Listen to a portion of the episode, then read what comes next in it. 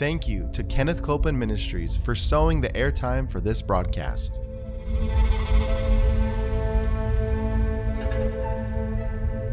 There's enough power in every sick room and in every hospital room to raise up that sick one that may be describing you. Yes, You yes. may be in a sick room. Yep. You may be in a hospital room. And I want to remind you power is present. That power is there to do a work. Believe in what's present, not trying to get something, but notice that He's already made it yours. It's present right where you're at. Say, I receive that power. I receive that power. I receive it right now. I receive it right From now. From the top of my head The top of my to the head, soles of my feet. the soles of my feet.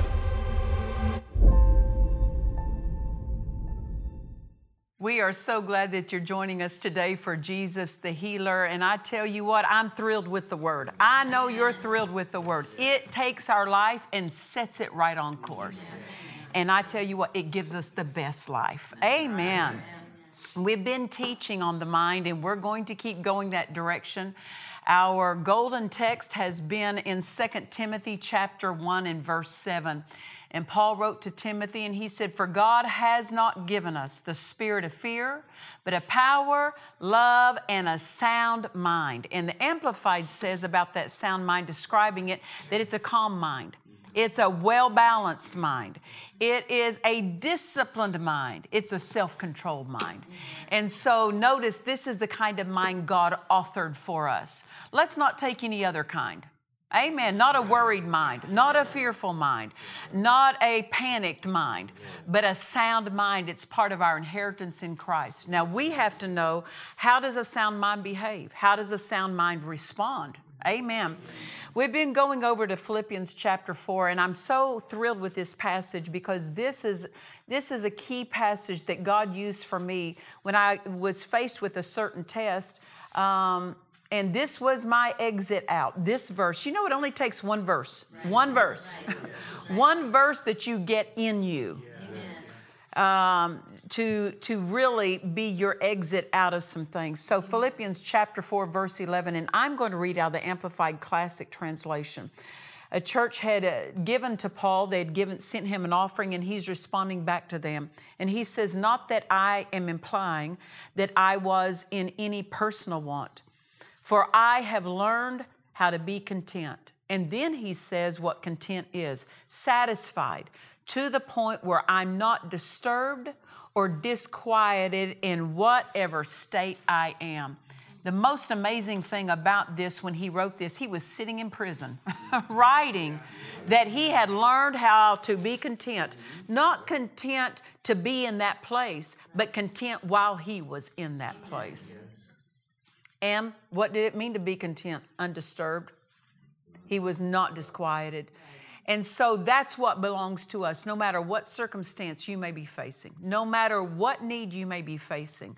God authorizes for us to face that undisturbed, to where we're not troubled by anything that opposes us. Why? Because we have a we have a better place to draw from than the circumstances that we see. Amen. On the previous episode, we were talking about and started touching into this this truth, and that is that one important aspect of your faith life is connected to your attention. Um, what you allow your attention to go on makes all the difference in what you're going to believe that so many times it's tempting to people to be so occupied with their need that they have forgotten that God has already told them, I have a supply for that. Amen. So, whatever we are occupied with is going to get the movement in our life. So, it might as well be the Word. I said it might as well be the Word. Why? Because your faith goes where your attention goes. If your attention's on God's word, that's where your faith will be and that's what you'll believe. But if your attention is on the need, you will get more and more uh, troubled and really can be end up being harassed mentally by your need. Amen. What you put your attention on is what is drawn up into your life. um, everyone at some time has used a vacuum cleaner, right? and that vacuum cleaner, whatever it goes over, that's what it's going to draw up, even if it's not supposed to draw it up. you know, maybe it's a Lego. You know, one of your kids left a Lego, and you can tell when that thing got sucked up because it makes such a noise. When you have when you have with your attention gone over a worry your your attention is that vacuum whatever you run that attention over is what's going to be drawn up good or bad your attention will just draw that up into into your thought life and in just the way you respond to things and just like if you go over a Lego with that vacuum cleaner and all the racket that will make when it's going through that cycle, that's why people have such troubled thought lives. It's making a lot of racket. They've gone, they've put their attention over something that they were not supposed to draw up into their thought life. Just because the devil circumstances offer you thoughts doesn't mean you have to take them. That's right.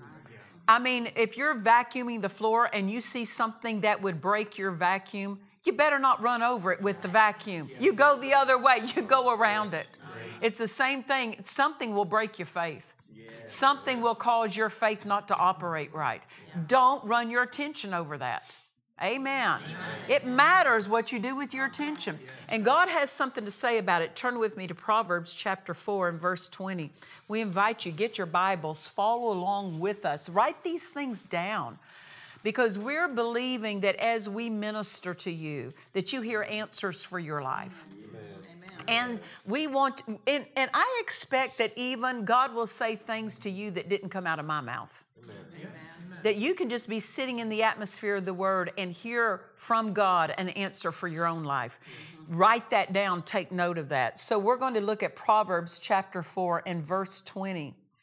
It says, My son, attend to my words. Now, look right there, attend. To attend to something, you have to put your attention on it. He's saying this to attend is to put your attention on. So he's saying, we could really quote it this way and still be correct. My son, put your attention on my words. Why? Because what you put your attention on is what you're going to give place to in your life. So God has something to say to us about our attention. He says, Put it on my words. Why? Because that's the only place that's going to arrive you at peace. You put your attention on something other than the word, and it can take you in a place you don't want to go. That's right. So, my son, attend to my words. Listen, it goes on in verse, uh, well, let's go on and read the rest of that verse. It says, Incline thine ear unto my sayings let them, what? God's words, not depart from thine eyes. Keep them, God's words, in the midst of thine heart, for they, what? God's words are life unto those that find them. Look at this, and health to all their flesh. The Hebrew actually says the word medicine also. That it's, it's health to our flesh, it's medicine to our flesh. So the word is telling us that God has a prescription for you. for your flesh. And it's he prescribes the medicine of his word. Amen. Amen. So the word is the medicine that he prescribes. And if your doctor, uh, if you're on medication that a doctor gave you, that doesn't mean you have to come off his medicine to take God's medicine. Just add in God's medicine. Yeah. Make sure you're adding in God's medicine, and there will be a time you may not even need that other medicine because God's medicine, if you give it its proper attention and give it its proper place, it will take such a place of health in you and bring you to such a place of health. Amen. Amen. Now, verse 22, I, I want to look at it again. For they, God's words, are life unto those that find them and health to all their flesh. Now, there are people who will confess God's word is health and medicine to all my flesh. You have to qualify that. It says in verse 22, it's life and health to those that find them.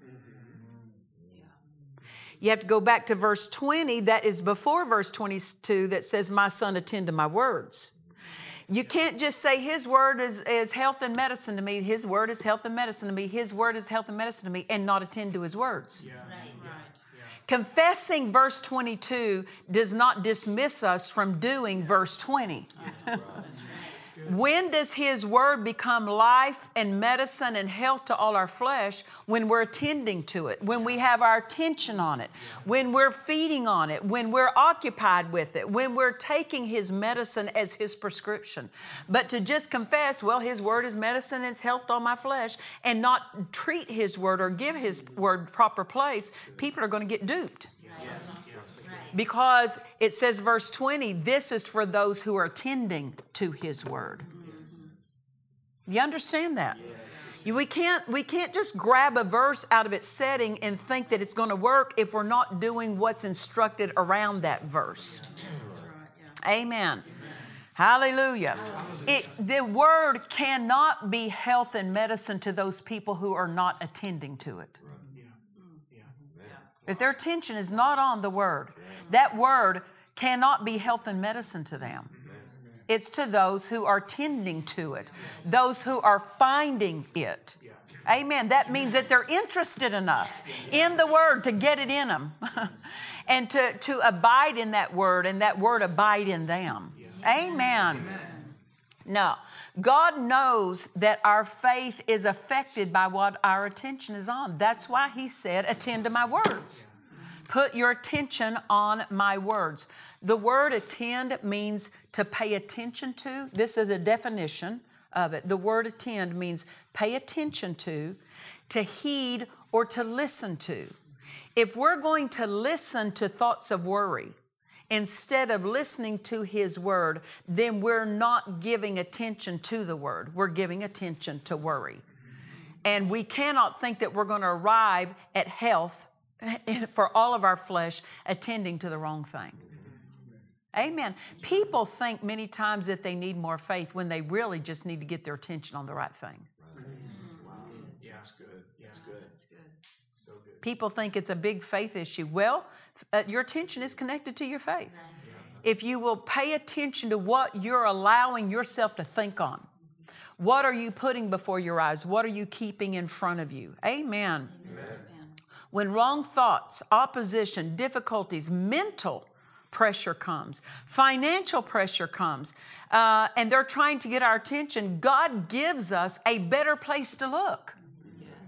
He gives us the place to look where our answer and our help is, and that's His Word. Amen. God knows the devil wants our attention. So He already told us what to do with our attention. Attend to my words. He knows that where your attention goes is what's going to get movement in your life. Amen. Evidently, other words want our attention. That's why he said, attend to my words. Why? Because there's other words out there. The enemy has words. Circumstances will talk to you. Feelings will talk to you. Emotions will talk to you. All of these things. There's many voices in the world, is what the, is what the word tells us. There's many voices in the world. But just because they're heard doesn't mean that you are to give them your attention. So he said, attend to my words. So decide that every other, every other voice speaking is not going to be listened to unless it's in agreement with the word you're already listening to. Amen. Um, so other things want our attention. Circumstances will talk to you. I want to tell you another thing you have to you have to take note of. The reasonings of your mind want your attention to where you calculate and you reason against things. Well, we've got to get out of that mental arena. We've got to be in the faith arena. We have to get the word in our spirits and we have realize that faith is not in our minds. Faith is of the spirit. We can't believe God with our mind. There's no faith in your mind. That's why the enemy seeks to draw you into that mental arena because he's trying to get you away from the faith that resides in your heart, for, that is, resides in your spirit. But God has already given us his word and he already tells us the outcome of our situations, and we have to hold our attention there so we're not troubled by the other words offered us. If we're troubled by other thoughts, it's because they have our attention. Amen. Listen, as we hold our attention on God's words, we're held steady. We're anchored so that we don't drift into wrong thinking. So we don't drift into wrong believing, but we stay in the flow of faith and peace, no matter what the opposition may be. And we can get on the other side of that test, but we have to have our attention on the right thing. If all you think about, all you discuss at the dinner table is your problem, you will hold that thing big in your life. You're feeding it through your attention. If it doesn't get your attention, it'll starve to death and leave. it's going to go where it can get fed. Right? You know, a stray animal comes up, and, you know, growing up, you'd have everybody's animals ran loose, you know, and, and, and uh, they weren't all fenced in so much like they are today, but they'd run loose, and mother would say, Don't feed that dog. If you'll quit feeding him, he'll go back to his home. Amen. So many times we're feeding wrong thoughts because we're giving it our attention. And it's and it it's just we're feeding on it in our thought life and it's taking advantage of us. Amen. Amen. Now, how many of you know Jesus is our example in all of victory, all the flows of victory? Jesus faced opposition. Jesus faced all kinds of feelings. He heard all kinds of words, yet none of them disturbed him. They didn't disturb his faith. I want you to go to Hebrews chapter 12, and we're going to look at verse 2. Hebrews chapter 12 and verse 2. Wouldn't you say that we're safe in doing what Jesus did? Yeah. Listen, if you think you're opposed, Jesus was opposed more than all of us put together.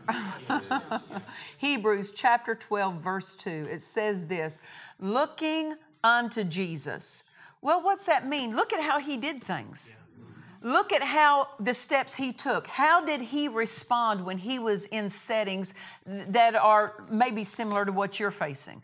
Looking unto Jesus, look at this, he's the author and the finisher of our faith. Now it says, who for the joy that was set before him endured the cross. Looking unto Jesus. Well, how did he how did he approach the cross? How did he approach that, that portion of his race? Well, look at how he did it. For the joy that was set before him, he endured the cross. What does that mean for the joy that was set before him? The cross was not the joy. He endured the cross. That wasn't the joy. What was the joy? The joy was, was what was on the other side of the cross. Why is he going on the cross? Because it's going to purchase something. There is something that's going to happen on the other side of that. And he says, Look at how Jesus, who's the author and the finisher of your faith, look how he did it. Because his faith finished. His faith was not just authored, it was finished. How did he come to the finish? He did not focus on this on the on the opposition in front of him. He didn't focus on the test in front of him. He didn't focus on what he was going to suffer. He looked clear past it as though it was invisible and looked on the other side of the cross to see what he would be coming into once he once he passed that test. So what is he telling us? Don't look at your need, look on what's on the other side of that need. What do we know that's on the other side? Promotion, increase, greater anointing, more revelation, Amen. Advancement, spiritual growth, spiritual development. This is what is on the other side of that test. That's why tests come to try to block your progress. This is why opposition comes to try to get you off course. Amen. Amen. So now we know what to do. Don't look at the opposition. Quit getting fixed on what's opposing you. The more you talk about it, the bigger it grows, whether it's the right thing or the wrong thing. Uh, Dad Hagin, who was our spiritual father, used to say this to us the more you talk about the lack of money, the more it keeps it from coming in. The more you talk about the pain in your body, the, the more evident it will grow. What we feed is what grows. Amen. That's why God was so specific. Attend to my words. Why? So that the words can gain dominance. His word can gain dominance in the face of our need. Amen. So Jesus' attention was not on what he was facing. He's telling us, look at Jesus, looking unto Jesus. This is how he did it. How are you going to get past what you're facing? Quit looking at it. Just know that there's something on the other side. What was on the other side for Jesus? Well, we know this Him being raised from the dead. Every principality, power, might, and dominion completely defeated. Amen. Every single one of them raised far above. His blood put on the mercy seat, sprinkled on the mercy seat him being raised and seated back at his rightful place at the right hand of the Father. But not only that, bringing many sons to glory. He focused on what would, what would be the fruit of the price he paid by, by overcoming in the face of that test, in the face of that opposition. Listen, there is a reward on the other side of being a doer of the word. You can't be a doer of the word and not come into more not come into not come into greater not come into increase. Anytime you're a doer of the word you come into greater glory. Amen. Hallelujah. So his attention was not on the difficulties. He had difficulties. There were things that opposed him every single day of his earthly ministry. But he just kept his attention on the right thing. Amen. amen. We're not to allow the test to block our view of what's on the other side.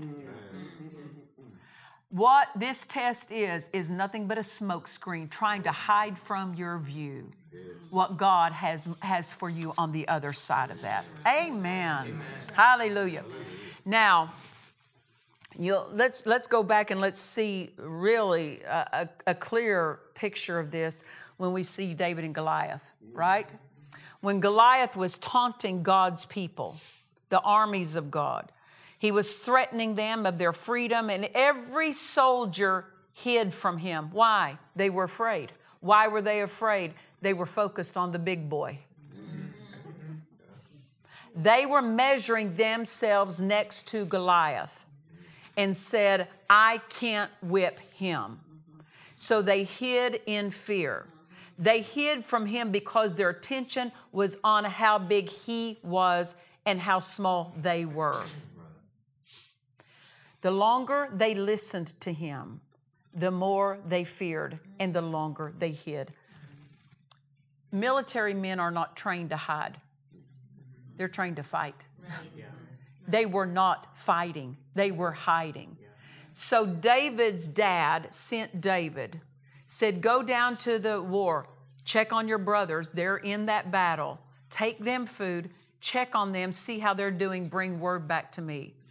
At the time David comes out, he hears the exact same threats that the military men had been hearing all these days. They had been hiding for days and days and days from Goliath. No one would fight him. And so David heard the same thing they heard, but he heard it without his attention on Goliath. He heard it with his attention on God. There's the difference. He heard the exact same thing they heard. He saw the exact same big boy they saw. But he, t- he had his attention on something different. They had their attention on them, their ability to whip him, and they knew in themselves they could not. But, they, but David has had his attention on God, and he knew this boy is no match. Right for the God of my covenant. Right. Amen. Amen. Hallelujah. So, what did David do? In the face of Goliath, who threatened him, you know what he started doing to hold his attention on God? He started rehearsing past victories. He started rehearsing his experience with God. Faith is experience. I said, faith is experience. Faith is when you have been doing the word in the face of opposition and you held to the word and you saw the word come through and be that conquering word in your life. And that's what David did. He went to King Saul. He's, and King Saul said, I can't send out a boy to fight him. And David comes in, he says, I fought a bear. I fought a lion.